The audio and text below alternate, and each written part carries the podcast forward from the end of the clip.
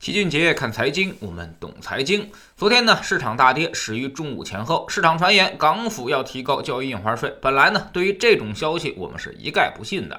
这都什么年代了？除非是脑子秀逗了，才会想到加印花税这一招来遏制市场的上涨。后来没想到的是，还是因为自己太年轻了，还低估了有些人的愚蠢程度。果然，在中午开盘前，消息落地，香港财政司司长陈茂波表示，香港计划将股票交易印花税提高到百分之零点一三，造成了午后市场大跌。有人问了，港股加税逼退南下资金，应该对 A 股利好啊？昨天显然是被意料之外的大利空情绪驱动了，所以无法正常反映消息的逻辑，造成了恐慌。大家不会去想对 A 股利好的事儿，而是会想 A 股会不会也加印花税的问题。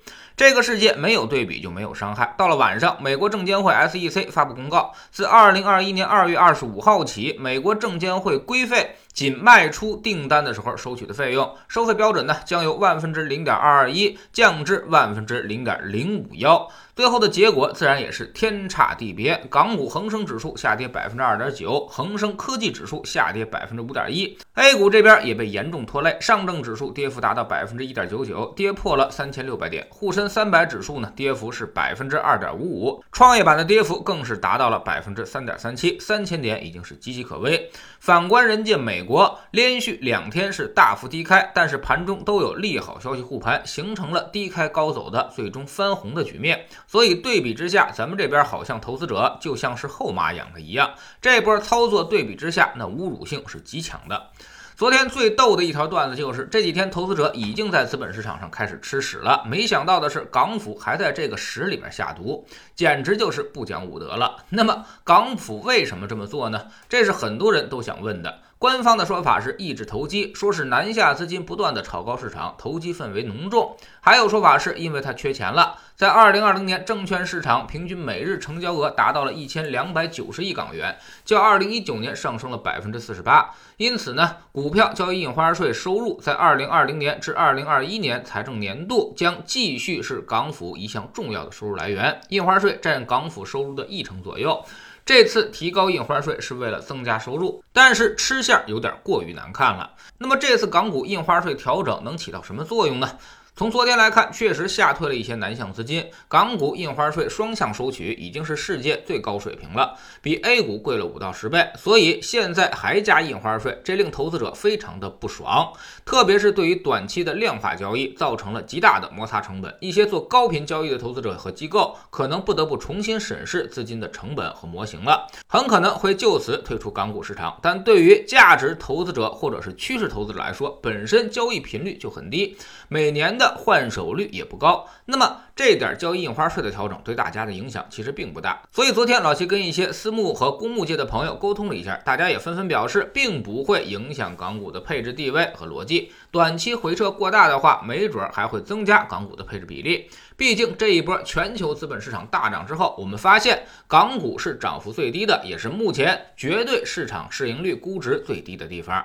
当然。我们客观的来说，也不能把最近的市场下跌都归罪于印花税的调整。本身最近市场就有调整的要求，因为年前涨得太好了，短期已经积累了很多的获利盘。无论是 A 股还是港股，都有很多的投资者获利。然后随着市场冲高开始出逃，引发了市场一系列的连锁反应，最终导致市场短期的宽幅震荡调整。这其实都是非常非常正常的现象。老七一直说，今年市场的波动会非常的大，所以务必要做好我们的防守，才能跟得上最后的涨幅。如果不听话，可能最近已经是损失惨重了。老齐简单查了一下，我们让大家进行的防守配置，春节之后回撤幅度只有百分之三左右，而沪深三百跌幅已经超过了百分之六，创业板跌幅超过了百分之十一，有些热门基金的跌幅呢，甚至超过了百分之十五。如果你去炒个股，可能百分之二十都已经没了。所以投资方式不同，结果肯定也不同。最后呢，直接反映在我们的投资心态上，亏百分之三那只是日常操作。但要是亏百分之十五，那就难免慌得一逼了。最后情绪就会占据你的大脑，让自己无法再做出正确的判断，很可能就要低位割肉，甚至是交枪不杀了。未来一段时间，市场调整都是短而急促的，波动幅度甚至会越来越大。每一次看起来都像是天要塌了，但是行情应该还没走完，因为之前市场情绪并未亢奋，在没有亢奋情绪出现之下，市场的价格基本就是合理的。我们做任何的操作都不太可能跑赢波段，所以这时候通过资产配置来控制仓位，让自己的心态达到舒适的状态是最重要的。后面如果还有行情，我们能够跟上大部分的涨幅；如果退一万步讲，行情真的没了，开始大跌，我们心里也不慌，基本能把总体的回撤控制在百分之十以内。这几年的利润也算是都装到兜里了。而且未来十年，即便是股市不涨，我们也依然能获得年化不低于百分之十的收益。所以这就是一套进可攻、退可守的思路。今年务必要遵守这个纪律，特别是刚刚开始投资的那些小白们，你们并没有利润垫的保护。如果还是浪头的话，那么今年会让你损失惨重。不要等钱没了才想起这是我的血汗钱。在知识星球秦爵的粉丝群。昨天我们回答了大家的问题：之前买了太多的明星基金，现在被套严重该怎么办？未来还有解套的机会吗？基金投资到底该怎么去做？为什么自己老是被坑？银行理财经理的话能信吗？老齐早上的节目呢，更多以判断为主，晚上的投资课才是重要的执行方案和方法策略，手把手的教你规避风险。我们总说投资没风险，没文化才有风险。学点投资的真本事，从下载知识星球找齐俊杰的粉丝群开始。新进来的朋友可以先看星球的置顶三，我们之前讲过的重要内容和几个低风险但收益很高的资产配置方案都在这里面。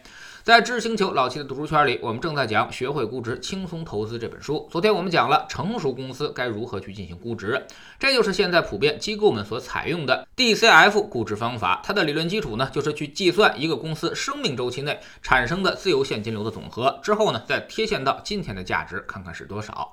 那么这套方法真的有效吗？下载知识星球，找老齐的读书圈，每天十分钟语音，一年为您带来五十本财经类书籍的精读和精讲。您现在加入之前讲过的一百九。九十多本书，全都可以在星球读书圈的置顶二找到快速链接，方便您的收听收看。读书圈学习读万卷书，粉丝群实践行万里路，各自独立运营，也单独付费，千万不要走错了。苹果用户请到老齐的读书圈同名公众号里面扫描二维码加入，三天之内不满意，可以在星球 APP 右上角自己全额退款，可以过来体验一下。